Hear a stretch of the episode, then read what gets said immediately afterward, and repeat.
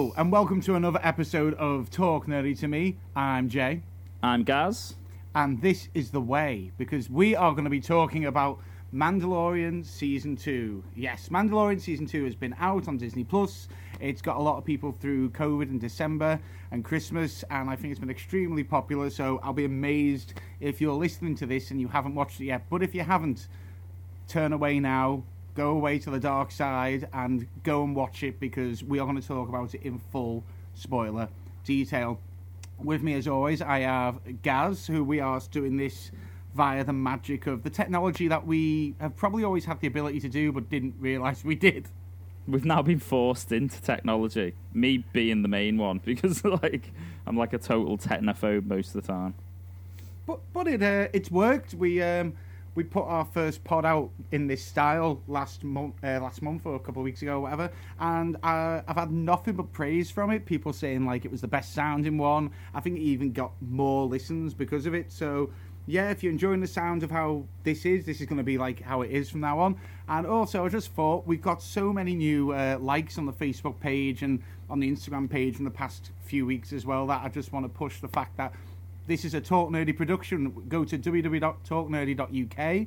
Go to at Talk Nerdy UK uh, for all our Instagram and for Twitter. But if you go to the website, you can find all our podcasts, all the vlogs we've done, all the blogs we've done, the reviews.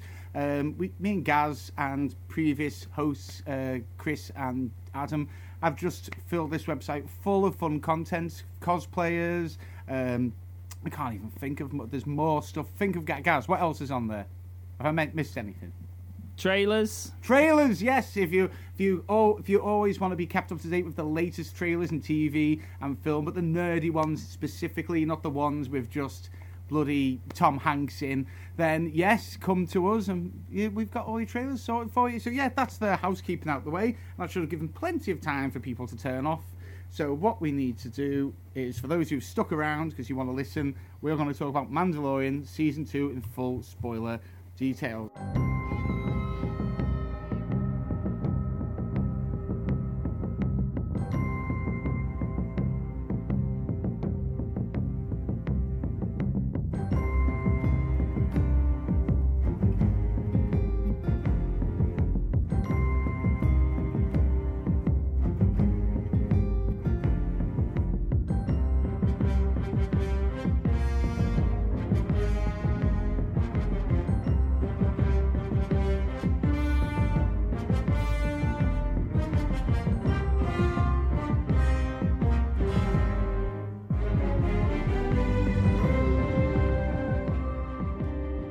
Gaz, without further ado, quick overview.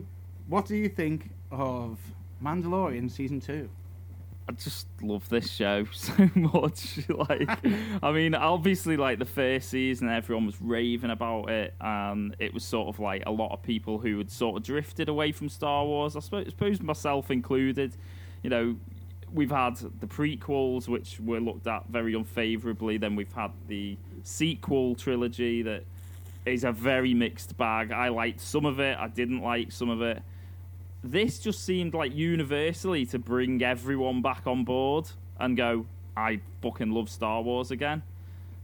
And I think it was more of the same, and even dare I say it, and I, I, know I'm going to get held to task on this because of something I've said previously about The Mandalorian, but that ending, oh, didn't have to do a bit of fan service, but I do not give one fucking toss, me. I just fucking loved it.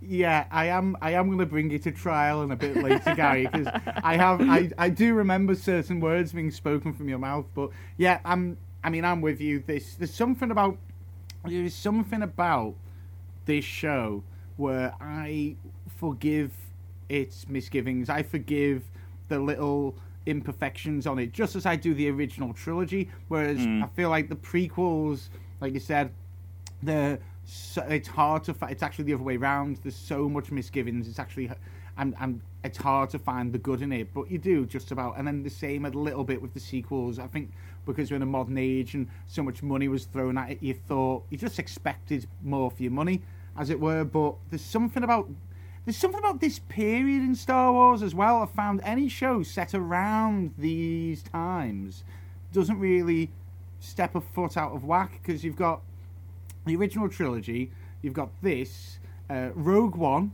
as well. Yeah. All all kind of get a kind of uh, a pass and a forgiving for any possible issues, and I, I'm not really sure what the common denominator is about that. I wonder with that though, is it because it's not straying too far away from the original that naturally the story that everyone loved so much, it's not being messed with too badly? Like Rogue One, it's obviously sticking to the story basically because it's it's it's shoehorned into where A New Hope starts. Hmm. I get what you mean. Oh, sorry, no, that was Solo, wasn't it? No, no, no, no, you're right, Rogue One. Was I Solo, right? that's the thing. Solo is set way before, way before, because he's so young. Right. What was the one where uh, there's is is Rogue One the one where Darth Vader comes on at the end with Princess Leia? Do you just call it Rogue? I thought that was Soul. I thought that was Soul. no, no, it's it's it's Rogue One. But did you call it Rogue One? Like fucking Rogue One. Jonathan- I've not gone Jonathan. yeah, Ross. Jonathan Watt here. What we're watching Rogue One. Sorry, I've got, I got confused then. But yeah, okay. Um, obviously, Rogue One it fits that like perfect little timeline anyway because effectively that story was there. You know, it was already written. Um, I'm pretty sure there's an old game called Dark Forces that goes on. This was on like the PC, by the way. I'm showing my age. Um, but th- it was a really old game in the 90s that followed a very similar path to Rogue One. It's it's a story that was already in the lore of the game, and similarly, I think Mandalorian fits the, like a really nice little thing of like straight after Return of the Jedi, here we are, and forget what comes afterwards almost. Although they're, they're obviously having to pay attention to it, I suppose, to a degree, but it feels more natural. I've seen people say this is a more natural sequel than anything else that's that's been done, and it does because it is coming after Return of the Jedi. So of course it feels like a natural sequel. No, I know what you mean. Uh, that, that's that's kind of like what I'm, th- I'm thinking. I think what really cemented it today is I've been I've been watching Star Wars Rebels or Star Wars Webbles, as Jonathan Watts would say, and We're both doing it. Star Wars Webbles, and um, that's set just not long after Return of the Jedi, and I'm re- I'm enjoying it more than Clone Wars, and it's weird because there's not been. I think Darth Vader and Obi Wan have been in it like as a pure like five second clip. That's it. They've not been in it as so far. Um, and I'm loving it more than Clone Wars. And Clone Wars has got all these characters in with all this history and really deep stories that are like episodic and uh, part, you know, like three parters. And these are just short, 20 minute episodes. A bit ki- for kids, to be honest. But there's something about that era, that time, where it, it just can't put a foot wrong. It's so hmm. odd. And I prefer it. But I, I, I think they could have put a foot wrong, but I think it's been steered magnificently, by the way. Well- and I think the testament to to the guy in charge. Let's let's just. I, I don't know how how you want to do this podcast, but I, Jon Favreau is literally God right now.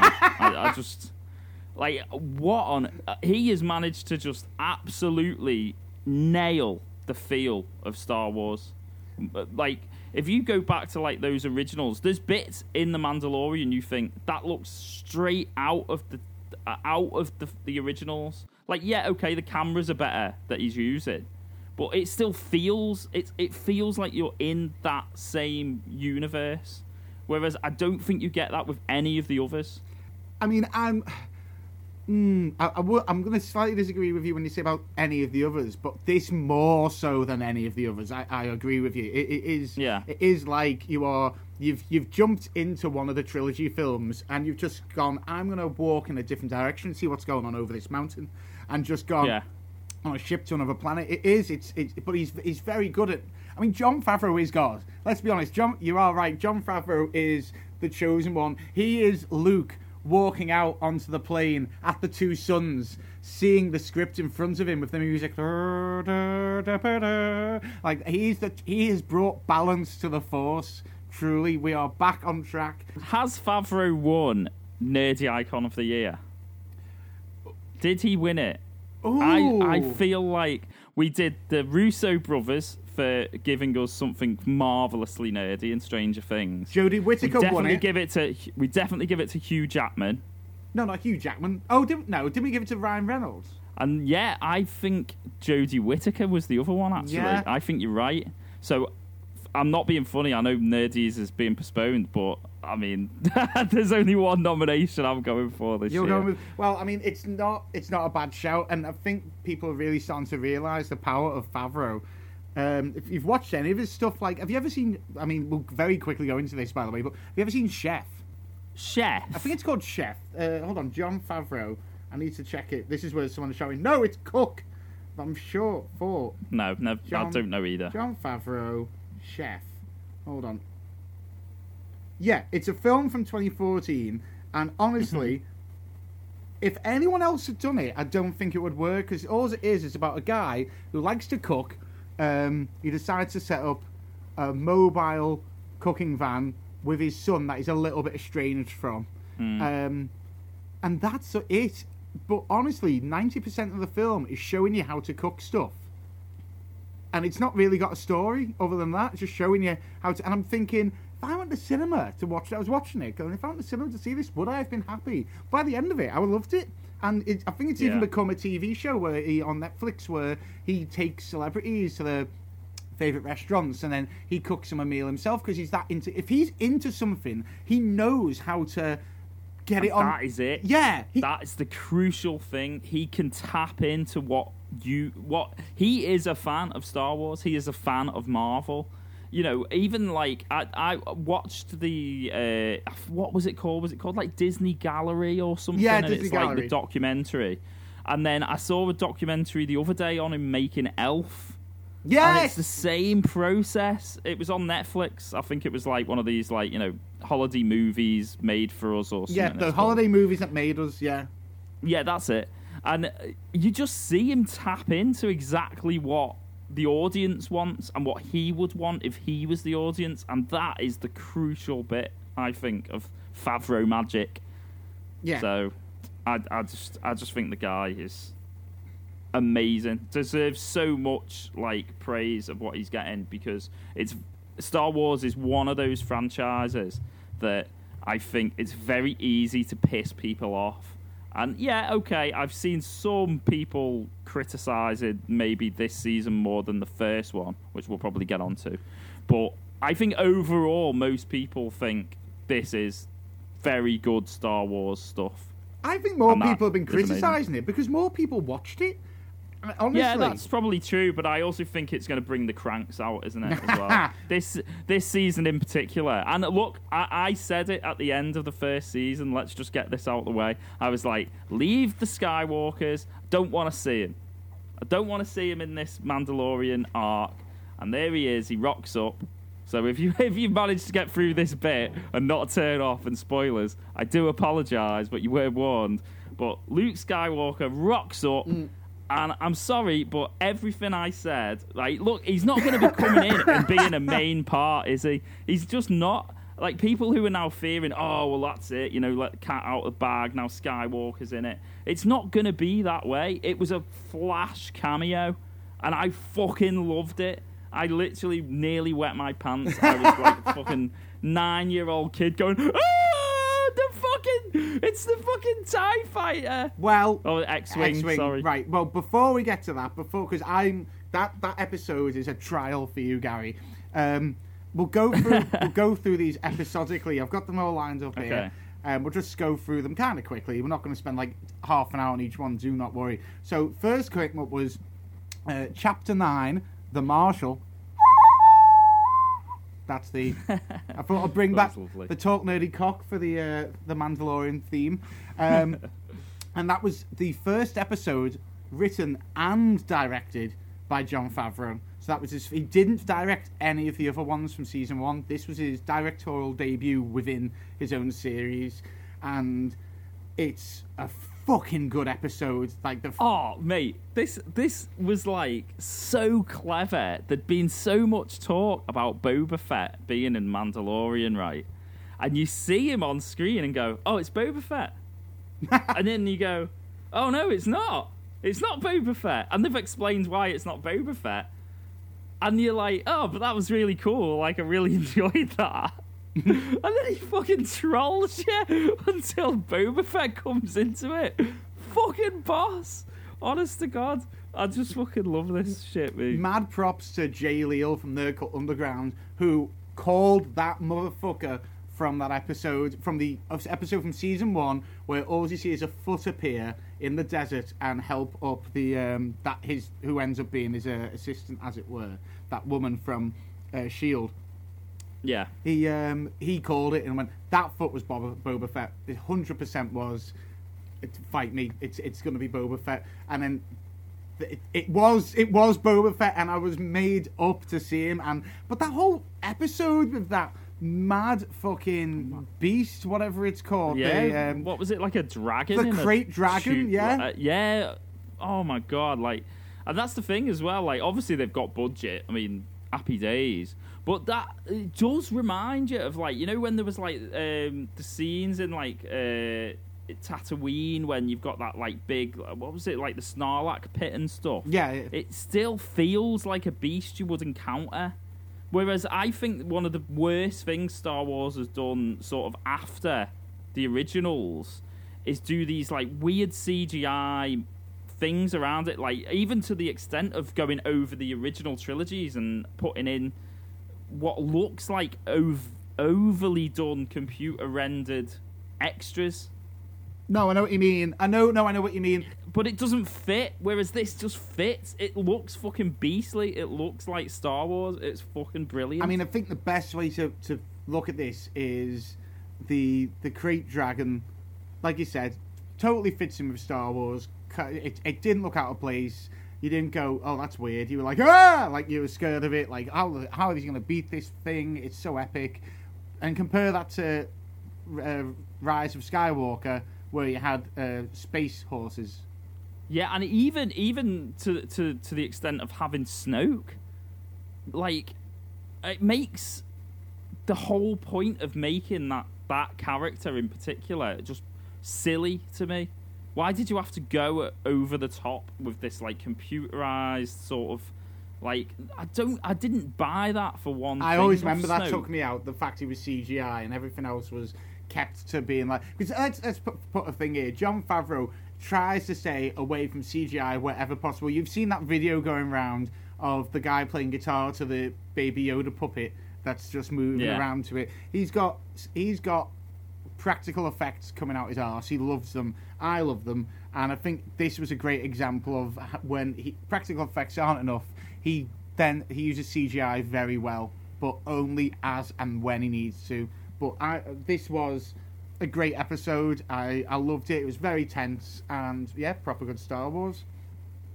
I just thought it was a great kick-off to the season as well. Yeah. Like, obviously, you're sort of nervous, I suppose, going into a new season. How good the first season was. Oh, are they going to be able to sort of capture that sort of magic again? And within one episode, you're like superb. Like, and there's so many like quintessential Star Warsy bits to it. Like the fact that you've got the Tusken Raiders and you Oh. see them oh, from a different dynamic. Yes, I love. I have always loved Tusken Raiders. I remember as a kid, they were my favorite part of episode of A A New Hope because I, I don't know if I saw Empire till a couple of few. It was a few years between New Hope was the only Mm. one I knew about, and I always remember like they don't use them enough. They were boss, and yeah, it, and then the prequels made them to be essentially rapists, which I thought was like, all right, they were just they were Sand People. I didn't want want them to be rapists. But Mm. the, in this, no, it was great. It gave them, and they, do, do you know they use sign language to talk? And because they use sign Yeah. sign language to talk, Jon Favreau, rather than just make up sign language, he hired uh, a sign language expert who can speak a multiple language of sign language to make up their own one, but go off the basis of root sign language. So like, That's that's so clever. Little touches like that yeah, just make so much difference, don't they? Yeah, honestly, and it was such a good episode. I loved how as well it played off of, like you said, it, you can just see little things that also inspire him. So I, I got a, a bit of Tremors from that and a bit of Jaws as Mhm. well. Yeah, yeah. Um, right, so next was chapter 10, The Passenger. Right, um, and that one was where Mandalorian agrees to take someone who we only know as Frog Lady because we never know her name to go and get take her eggs to her husband um, in order to in exchange for information about where there's other Mandalorians. Um, Mhm. He crashes on a planet and he has to deal with giant ice spiders. And then an X- the X-wing pilots come find him, kill them, and then say, "You know what? You helped us out in a previous episode. We're not going to arrest you. This is a warning, and just leave him as he is."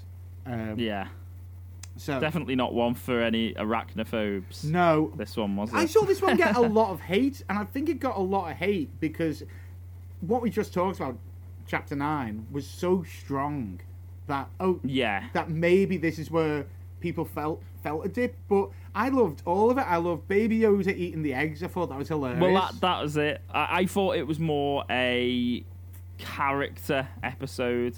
I don't think having a load of spiders in a cave is particularly uh, inspiring. I think that's probably the main reason that people would be a bit like, like what we said before. You know, like the beast in the last number nine, the Krayt Dragon, looked like something out of Star Wars, whereas this just felt like any you know like i'm not saying like there's giant spiders on earth or anything like that but it felt a bit more i don't know a little bit more harry potter i suppose because there's a there's a scene in that where there's like loads of spiders and I, I do wonder whether that's why people sort of went oh well that's a bit naff like where are the aliens sort of thing The the other thing you've got here is this is the one directed by Peyton Reed. Now Peyton Reed also directed the episode of uh, in season one, the one with. Funnily enough, the one where he, he we just talked about, where he goes off into the desert, that lad betrays him, and he leaves them all for dead, and then we see a fo- Mm. we see a foot, and that one was critically panned as well, saying like that was dodgy. So I don't know if it's a Peyton Reed thing, whether or I don't know whether Jon Favreau gives him the weakest script and goes, "Do what you can with this." or does he does he make it the weakest Exactly, it's it's an odd thing. I personally had poor peyton reed he doesn't come out of it very well either way does he I don't have an issue. I honestly didn't have any issue. If there's one thing I want this to be completely clear, I- get this criticism about me all the time by people listen to the show, friends, uh, family. But I, my job is I piss on things people love. Like I, everyone, I'm, I, Pook in particular has told me this. He's like, "Why you gotta piss on stuff that people love? Like, just let people love things." I'm like, I do, but I love things so much that I just expect better. And it, but this is one of those shows where I, I don't have that feeling. I, I do not mind anything it does because I can see it's a pure of heart. It, it's it's just Yeah. doing the best it can, and I, I have no. No, I feel like I'm being picky. Going, oh, the, the Icy Planet one wasn't as good. All right, what would you rather watch? The Icy Planet one twice or Phantom Menace? Well, that's that, I think that's it, isn't it? If, if you're talking that that's like the worst episodes in a season, I'm quite happy about that Yeah, because that means that like, okay, it's not the strongest one, but it's still a good episode. Like, I, I get the criticism if that episode was the be all and end all of it, and that that you got that same episode every time, week in week out. But the the beauty of the Mandalorian, I think, is because it does have different directors each episode. Is you do get a different feel in each one, and it never feels too far away from the actual storyline. So yeah, this is slightly different. It's a bit more of a, a it's an ends to a means episode, I suppose, in the sense that it's just a way of bringing the storyline a bit further down the road and sort of developing that bond between Yoda, eh, sorry, Grogu, and um, and uh, fucking hell, I'm going mad here, and Mando. So obviously, like I, I, I see the purpose in an episode like this, and it's so early doors anyway. And then you know you're gonna get those massive episodes that just absolutely kick your ass. And this this one, yeah, okay, it's not one of the the best. You're not gonna. This is never gonna be someone's favorite episode. I want to thought, but it's definitely a strong episode. It's funny you said Yoda because I had so many people this season, maybe showing more people watching it or maybe more people paying attention, um, message me to come ask me, like I'm the fucking oracle of Star Wars, going, when is this set? Because I had one person convinced that um, this was the origin of Yoda. Like that's how far back it goes. and then uh, I had another person convinced that, again, when we said about Luke at the end, that Luke must be a clone because it's set that far after. And I just Right. it's right, but right. it's so bizarre that people. I feel it's very obvious in season one. They just make it very obvious. Season one, episode one, the Empire has fallen. You've just come in at hmm. that point. Return of the Jedi has just happened. It was dead, really, really odd. But yeah, man, like I feel this one had a horror theme to it. Like we were talking about Tremors and Jaws before, which are horror, but they're more like thriller, drama. Ho- this had a proper full-on like monster in the closet horror. Like when she's in the bath, when she's in like the little bath, and uh, these like something's. I knew something was going to happen from the music, and I was like, "Oh, she dead! She dead! She's going to be killed! you better run!" Like that, and then. Yeah, and I love the practical effects that they used for her. And when they did make her CGI to run, it didn't look like CGI. It actually looked really good. Um, yeah, I, I, for for a bad episode, I honestly had no issue with it. And everyone complaining about Baby Yoda eating eggs. Jesus Christ! I mean, he's eating a- animals all throughout this. I thought that showed that he was immature though, and that sort of is what he would be. Yeah, like he, And the he- fact that you've got Mando being the dad going, stop eating these eggs. yeah, like he's undeveloped. Like that works. Mm. Yeah, exactly. Yeah, I was. I agree with that. Um, so then we went after that to chapter eleven, the heiress. so it gets it gets better every time though. Um, so this is the one where the, yeah. So he delivers Frog Lady, and then he goes to meet the Mandalorians. But the Mandalorians take their helmets off, and he's like, "Yo, you ain't Mandalorian. You took your helmet off. No Mandalorian takes off their helmet." And then they go on that mad objective to acquire the, to capture the ship with the weapons uh, to reconquer Mandalore, uh, and the the Imperial. Turns out Moff Gideon's behind this ship, um, and it turns out Moff Gideon and Bo Katan, who is from Clone Wars, at each other's necks. He's just kind of caught in the middle, and he's like, "Look, I just want to get out of here. I'm not bothered about Mandalorians. I don't give a shit about Moff Gideon, even though he, like, he really should, because he had to deal with him previously. D that was something that confused me. Did he know that season one was caused by Moff Gideon? Did he ever see him? Because I don't know. I did wonder that myself actually, because obviously when they're in that, they're in like sort of uh, somewhere in Tatooine, is it, or well, one of the desert planets? Anyway, Oh yeah, he, co- he comes out. He comes out and does his little speech, and that's when you Yeah. first see him. And but I think it's so brief that he doesn't think anything of it. He, if anything, he's dealt with um, the first, the one who's in the first episode is like, "Bring me the baby, bring me the child," like that. I think he thinks he's still the master guy, and it's actually Moff Gideon. And uh, then he, I think he just thinks Moff Gideon's dead because he crashed the ship and he's not bothered by him. So yeah, he then leaves to go find Ahsoka Tano, which when that, by the way, as someone who I'm not going to pretend, I'm not going to be like this guy, like oh, I've uh, that was a really major key moment for me. Uh, Ahsoka Tano has like been my favorite for absolutely years. I've only just got into Clone Wars. I've just I finished it over this year, and even though I've only watched it this year, from start to finish, Clone Wars, that was still for me a big moment to see because that's such a good character, and it's nice to see that they're finally doing a, a live action version, and that's me after like one year.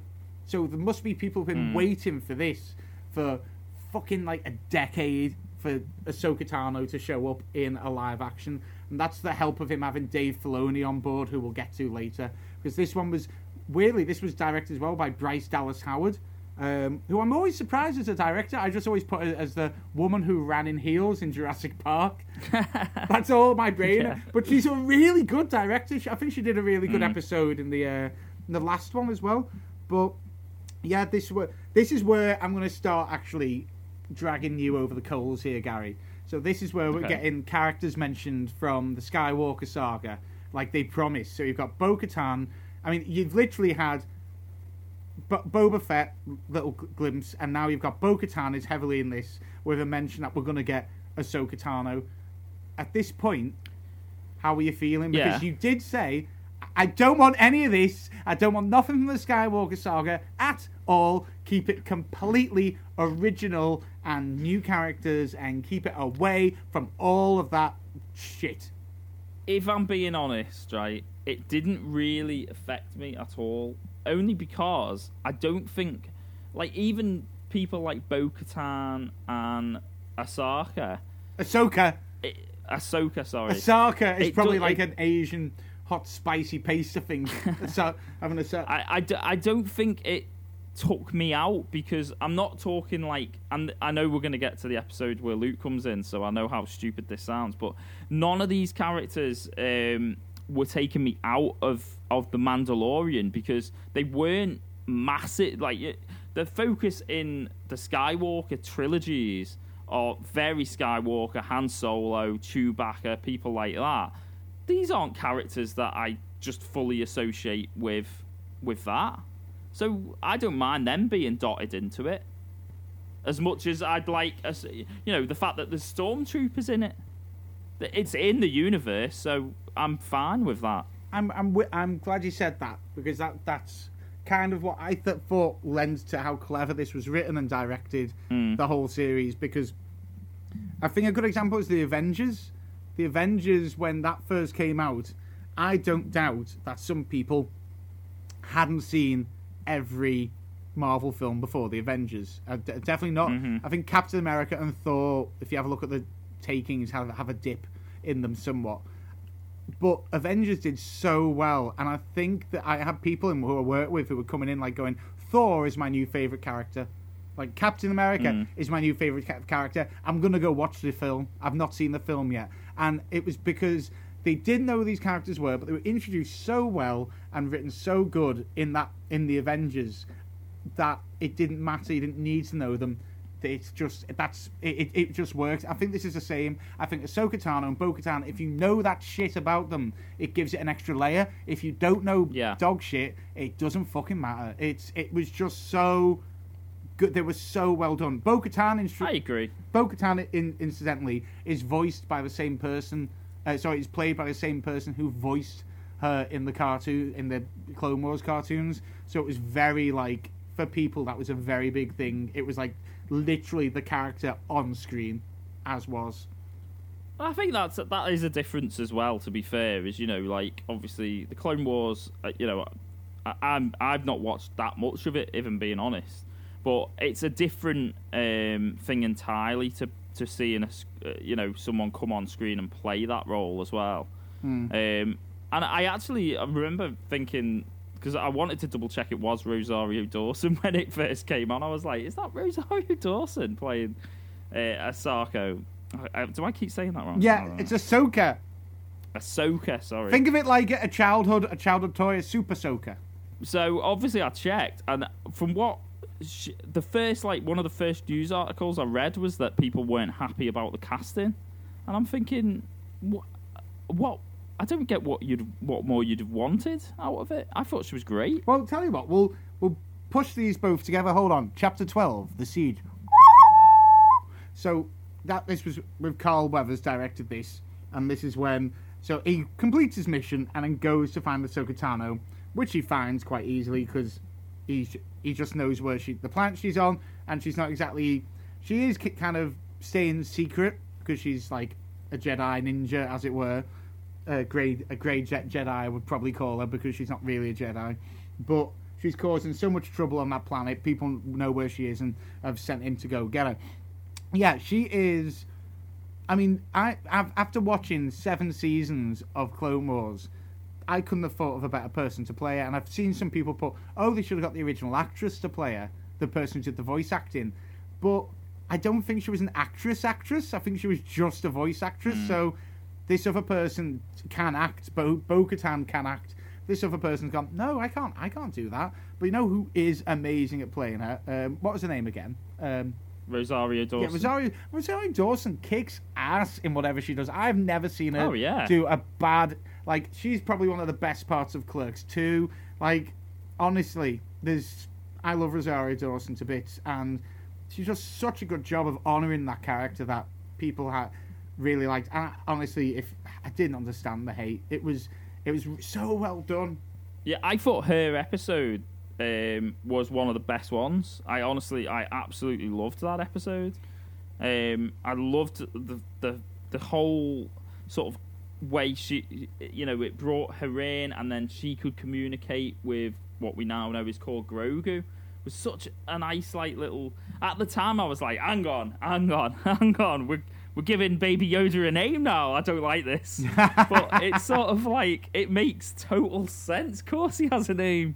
So, like, I actually really, really liked that episode. I thought it was amazing. I mean, it's quite weird because you had what happened in the previous three episodes were all quite fast paced. Again, in in Bryce Dallas Howard's one, this that is essentially a heist episode because they're trying to take over this ship and nick it off the Empire, and it is tense. They nearly crash it. It was really well. It was very, very well done. I love. I really enjoyed that.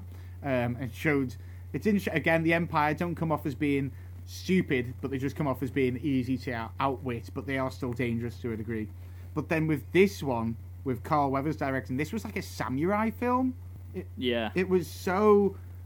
Yeah, it was just like even the the village he'd made and and the and the and the setting and how people were being treated was something like out of a really dark samurai film. And I fucking I loved it, and I loved the the calm but between the breathing. So like, you had Ru this whole thing with her talking to Grogu. It was such we'd been so fast paced for three episodes. It was nice to just stop and breathe and develop and to work work on the story more. And I love that little Mm. bit where he's like, when he realizes he's called Grogu, and he's like, Grogu, hmm, looks, and he goes, and just stops and he looks away. Grogu, hmm. like I love that. I, I loved them doing that, and it they, again cemented the bond. Now he, the kid has a name. Exactly. Now he has a Yeah. name. That's like you. You never name. You don't name the cow you're raising to kill. You don't do that because if once it's got a name, you get attached. Now he had a name, and that was like even though he didn't call him it much after, he called him the kid. So after that, it Mm. definitely you saw the dynamic change again, and he grew closer. It was so so heartwarming, it was so adorable. Um, and also, fucking, it ca- actually this would be quite interesting. So that's your first ever, as somebody who doesn't know Ahsoka, Ta- Ahsoka Tano, what did Hmm. what did you make? Did you did you like her? Did you like it? I, I just really liked it. Yeah, like uh, I mean, obviously, like I I've watched like some Clone Wars, but nowhere near enough for me to really have had like a strong bond with the character or anything. You know, before she came on screen. But by the end of the episode, I absolutely loved it, and it actually, if anything, it makes me now want to go and watch more Clone Wars and find out more about the character. Um, so, uh, in in that regard, you know, I think you've got to look at Rosario Dawson and obviously what's happened in Mando as as an amazing thing. So then after this, we went on. Um, hold on. I'm getting confused here. Hold on. Oh no, I have skipped an episode. Have I? No, I haven't. Yeah, S- sorry, I have. Sorry, I didn't. So that one, the Je- um, I've got it wrong.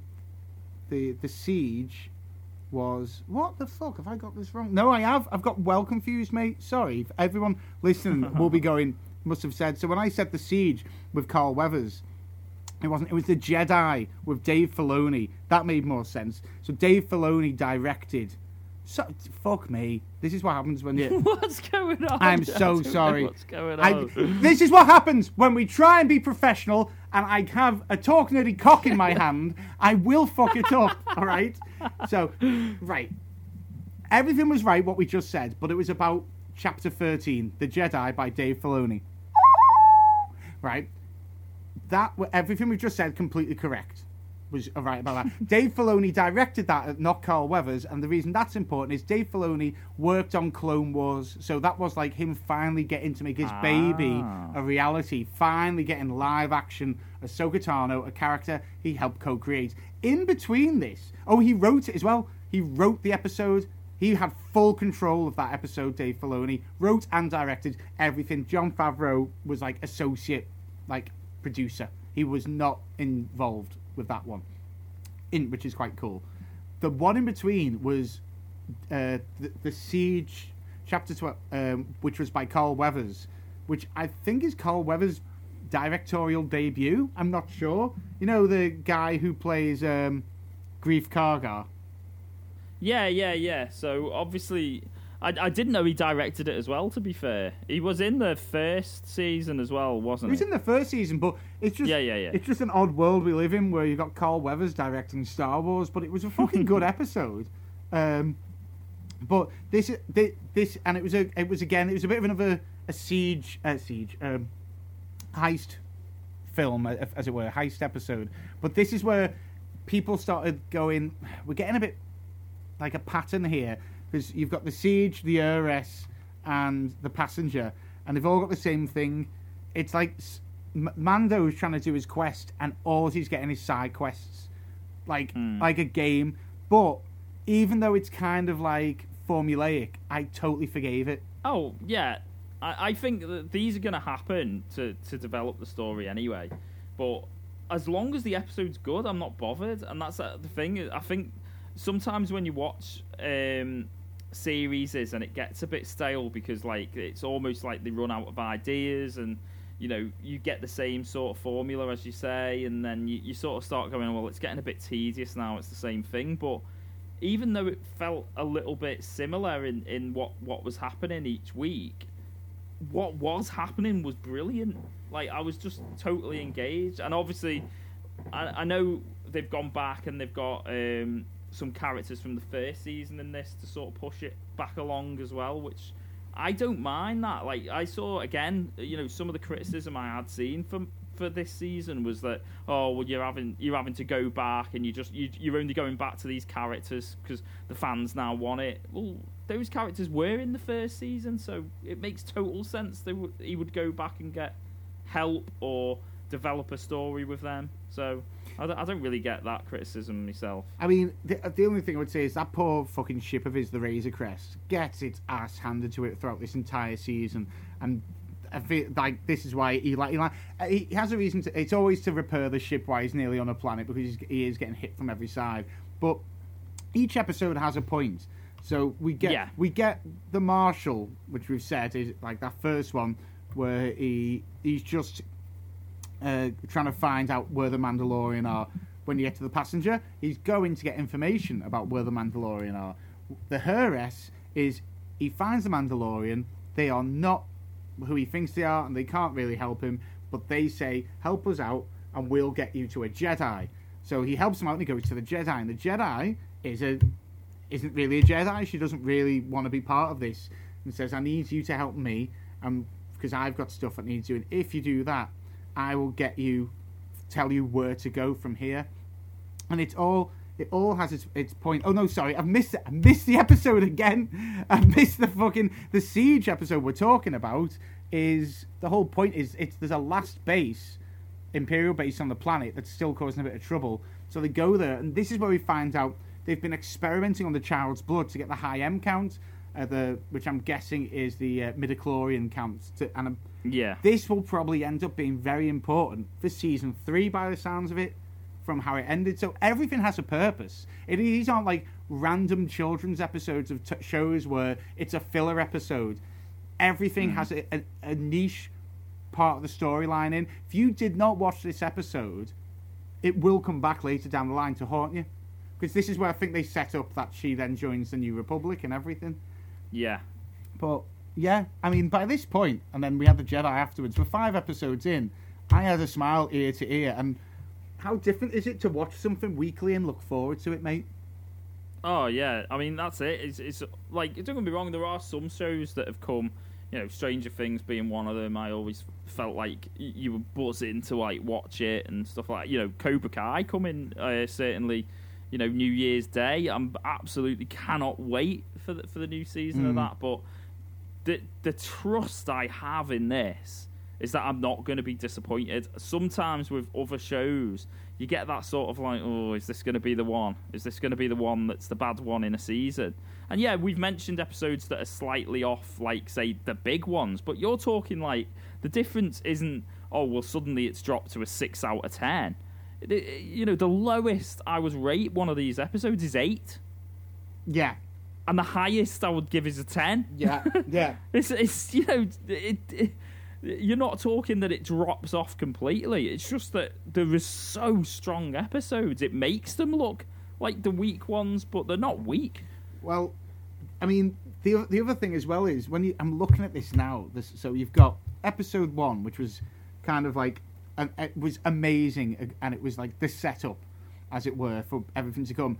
Two, three, and four are these little side quest episodes, but they are laying groundwork. And then from five onwards, it's just punch, punch, punch. So you got the Jedi, which that was that could be my favorite episode, but we'll get into that later.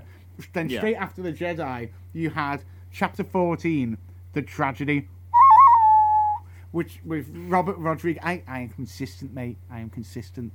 Um, with Robert Rodriguez directing, and this is the one where he takes Ma- Mando takes Grogu to Tython to uh, meditate and find out, you know, call a Jedi basically. Meanwhile, while he's there, fucking Boba Fett shows up in Slave One, and I, I was just like, oh shit. I, I honestly, this was the where I just went, oh, we are in some boss territory here. Because, like, like I say, you've sort of already had Boba Fett, but it wasn't Boba Fett.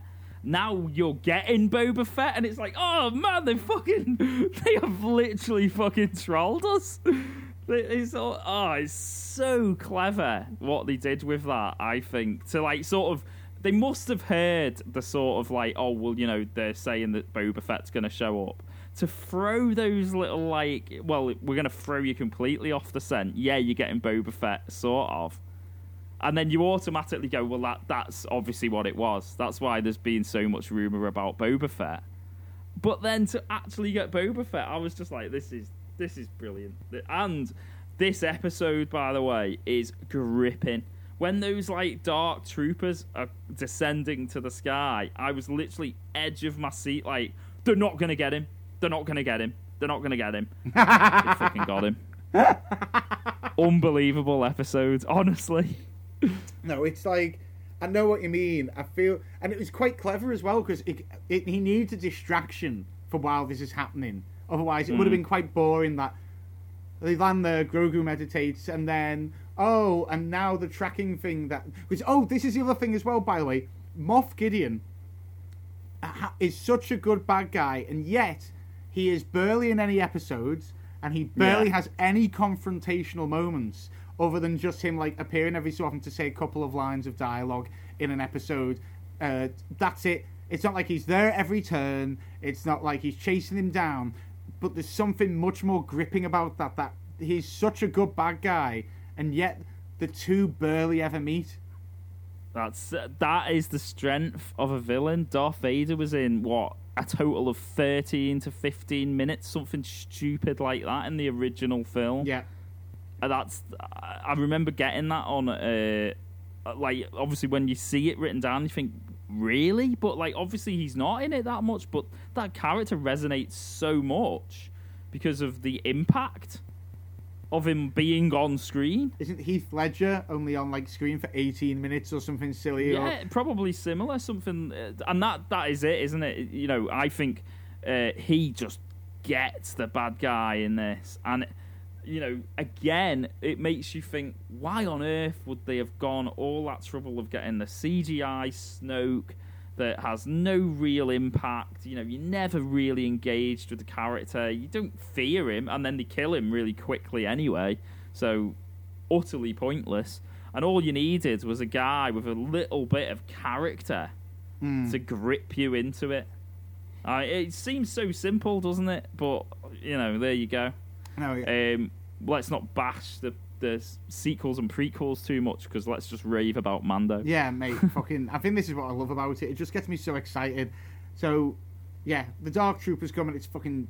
It's tense as fuck. And then the fight between like Boba Fett not only coming out, but like one on one with Mando, and they like stop. And then when all the troopers start appearing, Boba Fett just coming out and just being like, right, I need to show for anyone who doesn't know what Boba Fett is.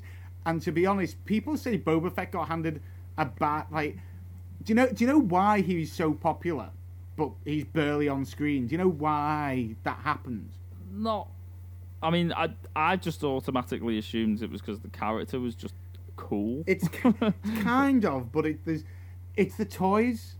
So what happened? Well, yeah, oh, of course, yeah. They brought out the Bo- the Boba Fett toy, I think, before Empire, and everyone was like, "That's the coolest one. It can shoot a missile from its back, which they had to pull because it was didn't Mm. meet health and safety standards." And then he was only a little bit in Empire, and they were like, "Right, well, we need to use him more because kids love him." And then George George Lucas and Co. gave him a little bit more in return, but he didn't get much. And but it was the toys because the toys built up so much, and, and that's how stuff happened before social media. Kids, it was literally word of mouth and showing and talking to people, and everyone was like, "Who's this character? He looks ace." And then over the years, there's been comics and books, which are all technically legends now and not canon.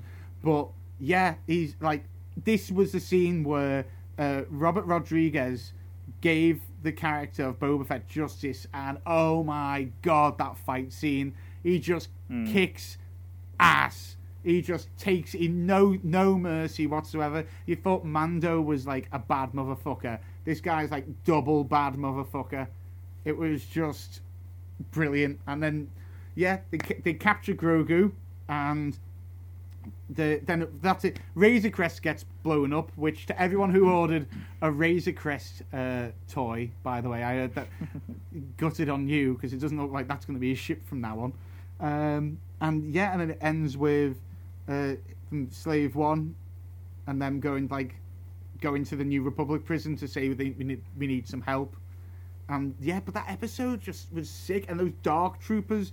That was when as well I noticed. Did you notice like I got a bit nervous because the Dark Troopers come on and the music changed to almost like dubstep music, and I got v- Yeah, that was a bit weird actually, but I was just so like, oh, what's going on? Yeah, it was- I don't know. I was, it was just like, it was like a mad because you were just thinking, there's no way they take him. There's no way they take him, and then like, obviously, like. I, I've never been a massive fan of when you see like other types of stormtrooper, and I don't know why. Like you know when like they changed t- on the like woodland planet in Return of the Jedi and stuff. Hmm. For some reason, I always just thought, well, why they never change anywhere else? it's just bizarre. And then in some, like obviously more recent ones, you've got red ones, you've got you know Captain Phasma's like a bizarre like general one that's in like silver and shit. And I just always thought, oh, I don't, I don't really, I don't get why they've done that. They're supposed to just be, you know, guns for hire, basically, you know, fodder, aren't they? Mm. They're just fucking like disposable army. So why are we giving them like all of this shit? But then these things, fuck me. And obviously, uh, you know, we get further into to, to their development as well when they reappear well later yeah, on. later on. But what was I going to say then? So you had, you had the uh, you had the dubstep thing. I just thought they were gripping though. Like I, I just thought that whole episode from like start to finish, I just had me like I was like tense, but like dead excited. Like it, the best possible like excitement for a TV episode. I just thought it was fucking brilliant. That was it. And then at the end, at the end, you see him like Grogu using his powers against stormtroopers in the in the little in the little uh, wherever he's being held, knocking them about, throwing them about, and then fucking what's his name, Moff Gideon comes in when he's tired, shows him the dark saber, and then they put these little teeny tiny handcuffs on him, and I'm thinking yeah. if you're a stormtrooper and you see that you own handcuffs that are that big, you need to look at yourself in the mirror and go, "Are we the baddies?" um. So yeah, I love that. And then after that, rather than go straight into "We're going to get him back," there's a nice little interim episode where it's like we need to form a team to get him back. So you get chapter 15, The Believer, and um, that's this is directed by Rick Famu Famuyiwa.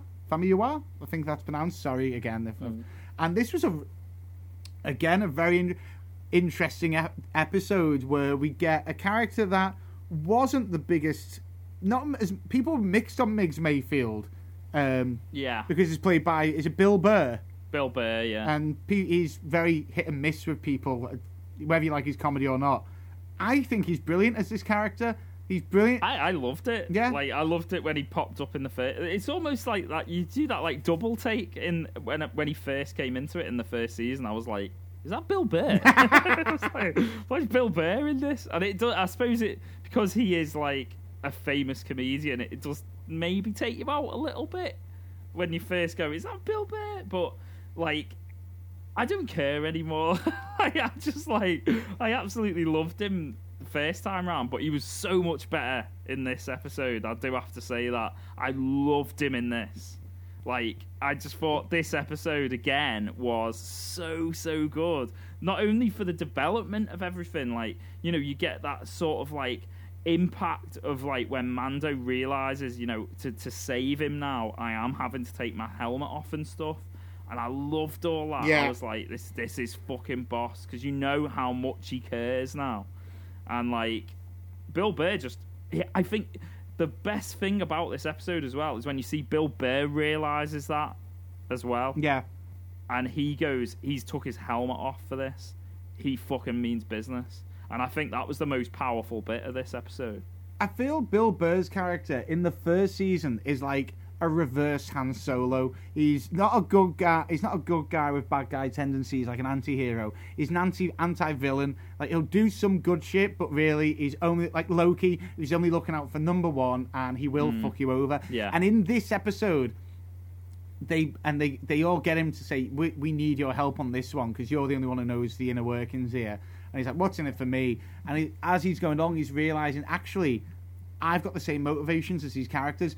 Fuck these Yeah. guys here. These and that that scene at the table where, like you said, you've already got the tension of him. He took his helmet off, and you're like, "All right, get out of there." And they have to sit at the table with that guy. and like, I am like my asshole is doing like roundabouts right now, and and then you see Bill Burr begin to lose it and go, yeah, you just, we just lost a lot of men, and you think that's funny, or something like that, and you're like, hmm. oh my god, don't, don't do it, do not lose your shit, don't do a fucking Star Lord in Endgame in Infinity War, do not hit Thanos with your gun, this is not the time, and it it, it paralleled um it paralleled Han when Han just shoots, he shot Yeah. shot first, and I was like, that is badass, all right. Very clever. I, I loved it absolutely, and I thought it really made it. Maybe it's because it's directed by this Rick guy, and it wasn't Peyton Reed this time. But there was something about this. I don't know what you would call this episode. It feels like a jailbreak episode, even though they both break in, then it's them breaking out. It is funny though that you mentioned that it wasn't Peyton Reed this time because we're now getting on to the final. Yeah, this I've been we? very careful. I want to be. I'm been everything I do is with point and purpose, Gary. And I've been mentioning Peyton Reed a lot because of his shortcomings in the first one, and it's kind of maybe shortcomings he's had in this. And yeah, to point out, things were done. Someone got the same characters and did something much more amazing and much more tense. And again, it's another. It's a what do you call it? The penultimate episode and packs such a punch. And we get again. He's let go. I would love it. I know people might go. There's got enough Star Wars content coming, but I might not mind a Migs Mayfield solo run or him to come back again. I I I just really like the character. So yeah, we get it. Like More in season three, I think, for Migs. so then we get to chapter sixteen, the rescue. It could also just be called the what the fuck has just happened. Like, Right. honest to God, this is one of the best things I've ever seen on TV. Hands, hands down, I could not. Like, Game of Thrones Red Wedding was like the one everyone always goes, "Oh, wow, what you know that that is amazing." This for me was just like I was blown away. I was just like, "What the fuck?" I was there's so much in it anyway, but like, oh, let's just get on with it. Let's let's go. I mean, we from the beginning. So the Mandalorian and uh, and the Dune board and I like Boba Fett. By the way, in these three episodes, is really clever used. He's used well in the tragedy. Comes in, kicks a load of ass, and then says, "I will help you." But then, very clever t- using the writing. It's not like oh they just wrote him out. Did you get that when he said like, "I can't go in there and help you"?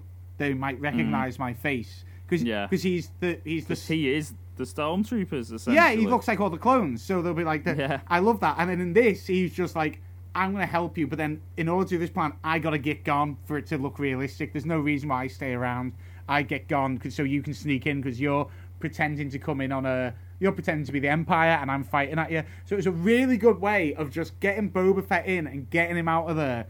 Brilliant. I love that. And then you've got they all Bo Katan and everyone has their own reason. Which, by the way, this was again another moment where women did it best here. So you got Bo Katan, uh, Koska Reeves, and um, the other woman who I always forget her name. I, I just did it a minute. Fennec Shand, right? So you got the three girls go in there and kick ass, and it doesn't feel like it was pushed in like now that moment in Endgame does. This felt like that bit in The Boys where the girls just came in and kicked ass. This happened again. The girls came in and just go to town on the whole thing. Um, and then he just sneaks by in the background, and they're doing their shit. And then you get you get the big confrontation finally between Mando and Moff And did you uh, like? It's so clever how they've wrote how the Beskar metal can't be penetrated Yeah. by lightsabers. I mean, But that's what you were saying about each episode we built up to this had its purpose because the fact that he ends up with this Beskar spear is because of a, of a result of something that happened in an episode, and it, that's that. This was just the the sort of culmination of everything coming together. You've got all the characters are there pretty much, and man, it, it was just from start to finish like absolutely incredible. I mean, the the it's there from episode one, right? Chapter one, he gets paid in Beskar, and we see how important Yeah. that is. And then further down the line, we find out that Beskar doesn't get penetrated by lightsabers. And it makes sense because the Jedi and the Mandalorians were enemies back in the day, Yeah. and the only way they could be an enemy is if they could, you know, fight them. Of course, they could fight them. Yeah. Your lightsabers cannot penetrate Beskar, and it's just fucking good writing. Just such good writing, taking stuff from the back from that you've got from the past and and writing it well rather than trying to work in how it could work. You Yeah. know, oh, So clever. um, so yeah, I, I loved all that, and then I loved the turn as well. Like he's like, if you take it, like proper villain, total villain. If you take him, Yeah, exactly. if you take him, I will let you go. them essentially, almost turn them against each other. So so clever. I also want to point out his portrayal of Moff Gideon. I, I worried because in the first series I thought he played it very Breaking Bad, like how he played mm. that character. In this, he's well more unhinged, like, Yeah, and I love that. I love that he's actually got different ways of playing bad guys, and this one is unhinged, totally unpredictable. And yeah, like he says, like when he goes, like I saw that meme going round of uh, you know the Leo meme of like oh like where he's when Moff Gideon when he realizes when Bo-Katan realizes that uh, Mando won the lightsaber. Like it's fucking and the fight with the Doom the Dark Troopers as well like amazing. that like the one gets out and you see how hard he's struggling with just one and you're like ah no no And that's what grips you when you realise there's like what is there like sixteen of them or whatever it is in the troop. yeah Um, and that's why you're just like, well, what what on earth happens now? And then that X-wing flying by, I was like, nah, Uh, that's just gonna be a Jedi. I, I honestly, I, I, I seen it go past, and I just thought.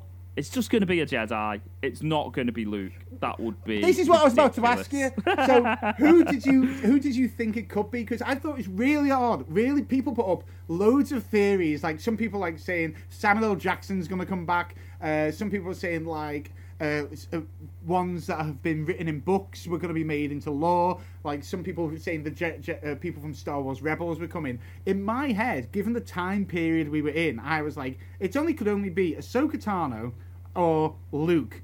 I went, they don't have the balls to do Luke. And this is going to be the arc of Ahsoka Tano, isn't it? That she goes like, oh, I can't train him. Uh, if it, you know, whoever it calls to, it will call to me. You know, whoever it calls to will get him. I thought that's going to be her arc. It called to me. That must mean I'm destined to train this child.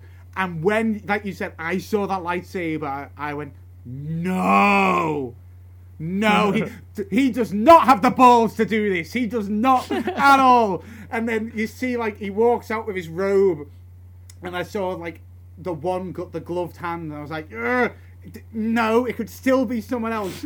and then the green lightsaber came on, and that might as well have been my erection happening on screen. I totally agree. To be honest, I was just like, I, I, I, I'm very with you. Like, I didn't think it would be Luke in a million years, and I think that's probably one of the things they probably. I think it is big bollocks to to go down that route, and I know some people are saying no, it's easy because you're just playing on the Skywalkers, and that's what we didn't want. Look, I will hold my hands up and say that moment that that gave us is the best thing I have seen probably since Empire Strikes Back when I first watched it. No, no nothing has come close to that, and that that's you're including Return of the Jedi there. That one moment is the strongest that Star Wars has been since then. Yeah, I'm with you. I'm with you on that. Like it was the the tension building because he's he's kicking ass, and I know he's going to kick at all the ass. And the waiting, you're it keeps going back to the screen, and little things like him putting it, little Grogu putting his hand on the screen, and you're like, oh my god, Yeah. oh my god, and then you can see like Moff Gideon looking like scared of what's coming, and they all look tense, and I'm like, I, I'm fucking tense as well because. Who it, it could because it still could not be Luke. It might be a total blue baller and not be Luke. So, uh, but I was like, it must be. And then the way he's crushing and killing all the all the fucking dark troopers, like Vader in Rogue One, by the way, hmm. which then paralleled love brilliantly. Like the way he just did the, the, the lightsaber, and in my head I heard Luke go, "I am a I am a Jedi, like my father before me." I was like, ah, hmm. it's such so good, and it is. It's to have the bollocks to go. If we do it, we do it right, and we do it right first time. We don't like what's the word I'm looking for? We don't compromise a thing. We've got to do it this way. If we don't do it any other way, it is doomed to fail. At least this way, it's, we're being bold and brave. And they went for it, and I think they mostly nailed the landing. What? How do you feel about the CGI face? Yeah, I look. I'm gonna forgive it because I actually think the the key thing is as big as a moment as that was, the fact that it Luke just comes in and goes, "Yeah, I'm gonna take him," but then it drifts back straight away to where it should be, and it comes straight back to Mando and Grogu to to finish us off. I thought that was the. Th- it wasn't just that Luke turns up and then right, that's it. Happy days, guys. We're out of here. It it obviously comes in, says his says his line. Yeah, the CGI isn't perfect for me. There's definitely an imperfection there. But what are you expecting, really? Like, you know, to get that moment, I will absolutely forgive them. Like, not having an absolute immense young Luke Skywalker. Like, it's as good as the, they could have got. So I'm happy with that. Uh, maybe in years' time, when you know CGI is uh, uh, even better than it is now, you could look back and go, "Well, that's going to look a little bit ropey, maybe." Compared Well- to, to the rest of everything, well. but not. I'm not bothered to be honest. I mean, uh, this is. I, I think the fact that it then shifts straight away to that moment between Grogu and Mando was even better than the Luke bit because it brings it all back home and that moment where he takes his helmet off and he touches his face is so emotional it's like you're just like this is this is incredible it was incredible tv Yeah, it, it, I saw, I saw people putting up all across the board, best episode ever, best episode of a TV show I've ever seen ever, best part of Star Wars I've ever seen. Uh, people just gushing. I did. I, I feel like anyone criticizing the CGI was just being a fucking edge lord or just I, i'm assuming i don't know whether you've seen on imdb the rating by the way No, go but on. i'm assuming it is 9.9 out of 10 that point one is maybe the imperfection in the CGI. So, regardless of that, people are still in love with it. Nine point nine. I mean, the, the- That is insane. here's the thing with the CGI face, right? Disney own that, and Disney have it's only available on their streaming service. If Disney wants to make an alteration as time goes by, they can do, and they've shown Yeah, that they've shown that with one specific guest who got wrote out uh, that we've missed here. Uh, do you remember the special guest that came in mid-season and had to be written out? No, Uh, no, sorry, I'm I'm not following. did you not see Jeans guy? Jeans guy. So in the siege, the episode I botched up and re- named wrong, the one with uh, Carl Weathers. Bear in mind that is his first act uh, directing debut. He failed to notice that in one scene when they were running through a hallway, you can see a guy uh, at the in the background, uh, his arm uh, and his leg on the left side, and the guy just has some trainers on, jeans, uh, a grey t-shirt, and a watch but you can't see his head. It's just cut off just perfectly, and it's like he definitely is not meant to be in that shot. He's not meant to be there, and it got uh, went all over the internet, like people like making fake Star Wars toys with now get jeans guy and stuff like that. but uh, before this season has ended, he's been edited out. You can't see him now. He's gone. All right. All right. Well, I I don't mind that though. You know, like if you think about like the Game of Thrones one that happened in the last season. Oh, the about Starbucks was, coffee. Like a coffee cup on a table. Yeah. How hard would it be to have noticed? A noticed it to be fair, but then if if it was like on something like a streaming service, yeah, I don't mind them going and fixing it. Why why not? Yeah. So they'll do it in the future. They'll get they'll they'll change it. I'm sure. Actually, I just want to talk about like I'm not gonna uh, actually I'm not gonna name names, but it obviously was a very em- emotional for some Star Wars fans seeing Luke appear, and what tipped a few people over the edge. And again, just having the balls to do it, and it, it wasn't just writing him in for the sake of it. It made sense. R2 appearing. Oh yeah, of course. Uh, yeah, I mean, I, I just totally overlooked R two there, didn't Yeah. I? But I thought it was it was nice. Uh, that was the. It's one of those. I think the Luke bit was like special. I didn't get the same special feeling from the R two D two moment for some reason. Uh, yeah, great. Like you know, like I was still happy. I was still glowing. Do you know what I mean? But I loved the fact that we went to as I previously said that we ended up with th- that Grogu and Mando scene as as I think the strongest piece of the episode anyway. It was like emotionally that as much as you got that giddy excitement when you realise it's Luke, it was that that really really brought it home for me, and I, I think that was the best way to finish it. And the only thing you you have to say now is what happens next.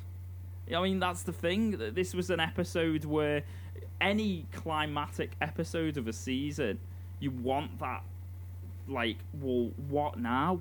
What, what now? And I, I've, there was such a strong feeling, probably from everyone who has watched this now, of what the fuck comes next? Because the whole first two seasons of Mando has been, you know, Mando and Grogu and the story of how like what what's developing.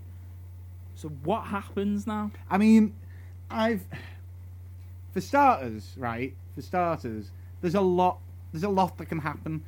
Because, I, but I just want to rewind slightly to you know when you said like, oh, he touches his face. It was quite an in- hmm. interesting moment because it's in this season and literally again in the last three, four episodes or whatever. Mando finally learned there was they were both mysterious to each other. They didn't under, hmm. they didn't talk to each other. They didn't speak the same language clearly. And what we I never really took into account was Grogu had no idea who Mando was. So when he put his hand on his face, it was like, holy shit! And we just had Mando finally learns Grogu's name, a- a- and Grogu finally sees who Mando is, and Yeah. that was well, yeah, it was it was a really teary-eyed moment for a lot of people, and they were very clever as well. To uh, Moff Gideon goes to kill himself, but then she knocks him out. So Moff never sees uh, Luke, so they don't get that. Do, what, does does Moff know who Luke is? Because would Moff would Moff know who he was from being in the Empire? I assume by name. Yeah, exactly. it's But like rather than have to deal with all that and be and have that interrupt a nice moment, it's just like, I'll just knock him unconscious. Makes sense. Yeah. Get rid of him. So yeah, but, well, you say where do they go? Well, now you've got they have Moff Gideon, but he's not dead. and he's lay like a hell of a little trap here for both Mando and Bo-Katan to be in. Bo-Katan, going off like Clone Wars, is like the most purest of Mandalorian. Like he, Mando thinks he's so high and mighty, like I never take my helmet off, and he's just done it in front of her as well. But mm. she is like she's pure Mandalorian blood, so she has honor as well, and she needs to win that off him. She will not take that, so it'll probably go down that route. It'll probably go down now the what happened to Mandalore and where where they are after this because and that could lead to Darth Maul being involved because he was heavily involved in Mandalorian uh, the Mandalorian world uh, in the Clone Wars and to be honest we we might not see this might not be the end of Grogu Oh, I, d- I don't think it will be, but I just don't think he'll be like in every episode. No. and in a way that'll be that, that'll feel really odd now. I was going to say some people are are wondering is Favreau trying to set up the sequels? Is he now going to go right? Here's why the sequel sucked because we didn't know enough about all these characters and all this shit, and they tried to squeeze it all in, didn't work. I'm gonna do it, so I'm gonna go and show Luke doing his you know Jedi school, and this is where we're gonna meet Kylo Ren, and this is where we're gonna meet It would be really interesting. well, if I trusted anyone to do it, it would be Dave Filoni and fucking Jon Favreau. Definitely. Um, and then, and then, and then, um, the other thing you've got is an after credit scene, which the last season did not have an after credit scene. I'm, I'm assuming you did watch it. yeah, the the Boba Fett sat on Jabba's throne. Oh my god, I fucking loved that. I absolutely love anything to do with Jabba the Hutt, uh, anything to do with the Hutts, or that. Like he's gonna, and now Boba Fett just comes in there, kills them all, and was like, right, I'm gonna be the, he- the like the crime boss now, which again is dead interesting because technically that's what Maul was trying to do. He was trying to be a crime boss by the end of it as well. Mm. So there's there's tons there's there is tons there, and I feel Filoni and Favreau are going off comics and books that were written, and then Disney went, "Nah, they're just legends now. We're, we're not making them canon, so it gives us more freedom." Mm.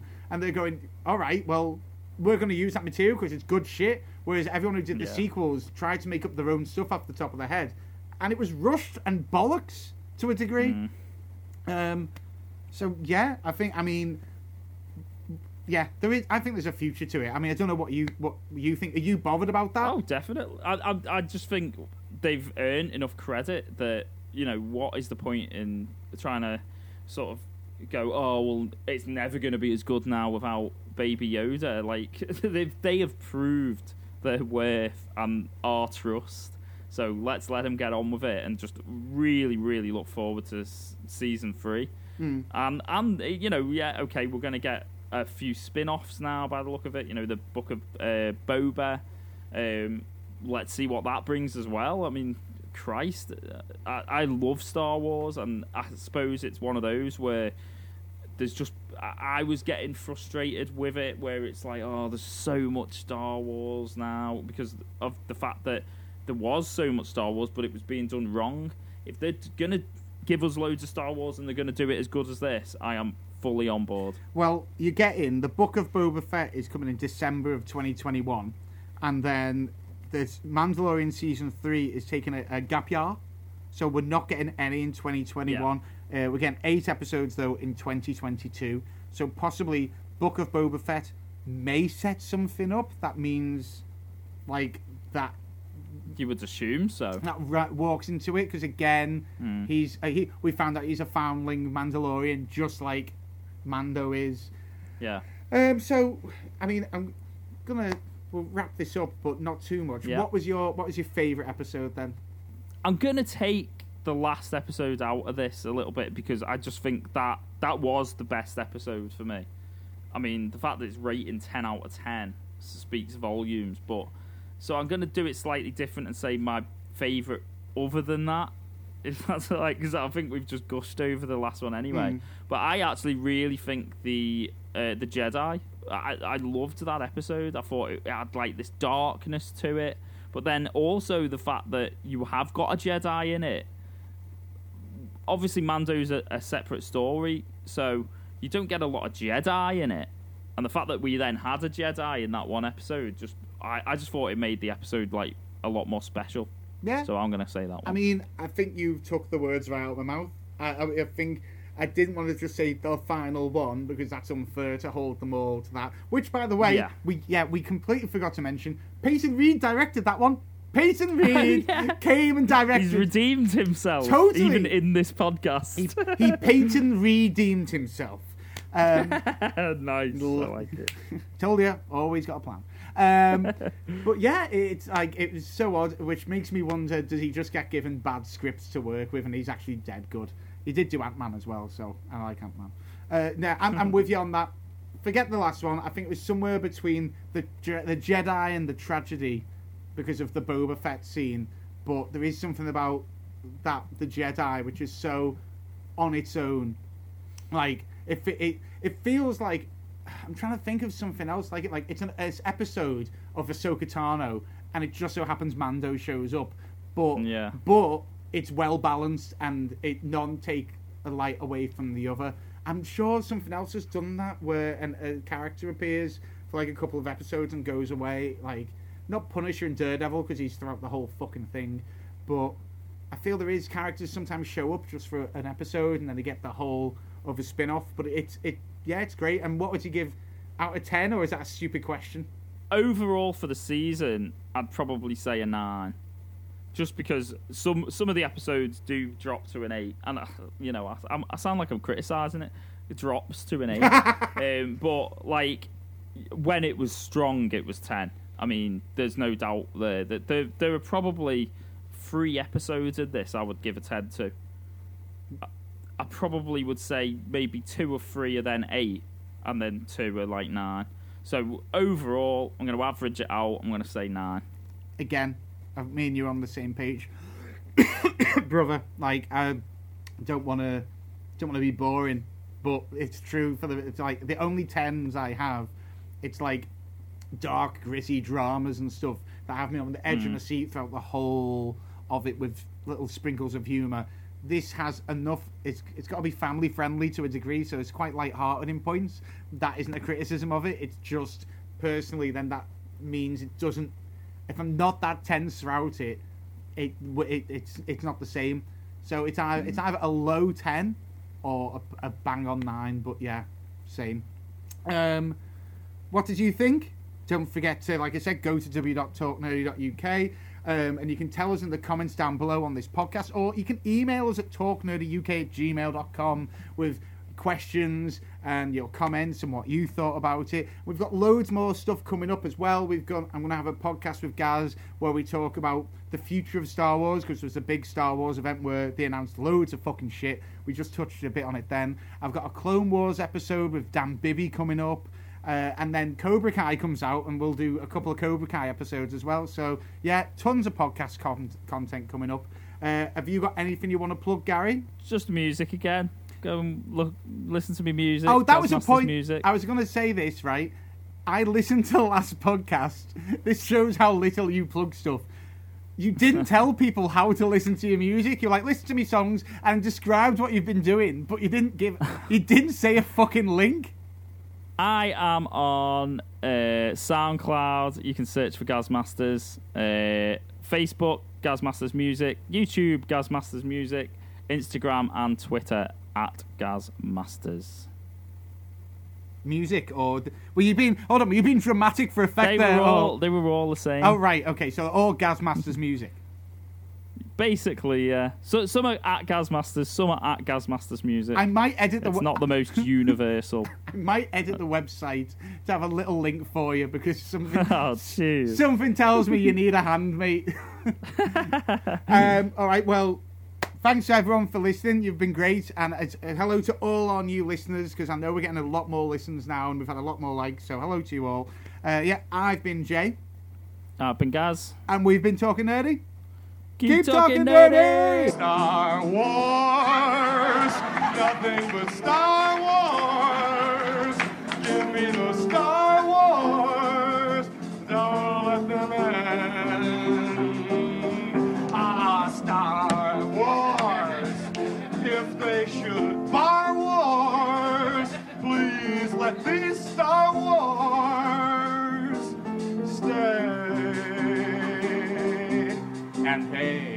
How about that nutty Star Wars bar? Can you forget all the creatures in there? And hey, Darth Vader in that black and evil mask. Did he scare you as much as he scared me?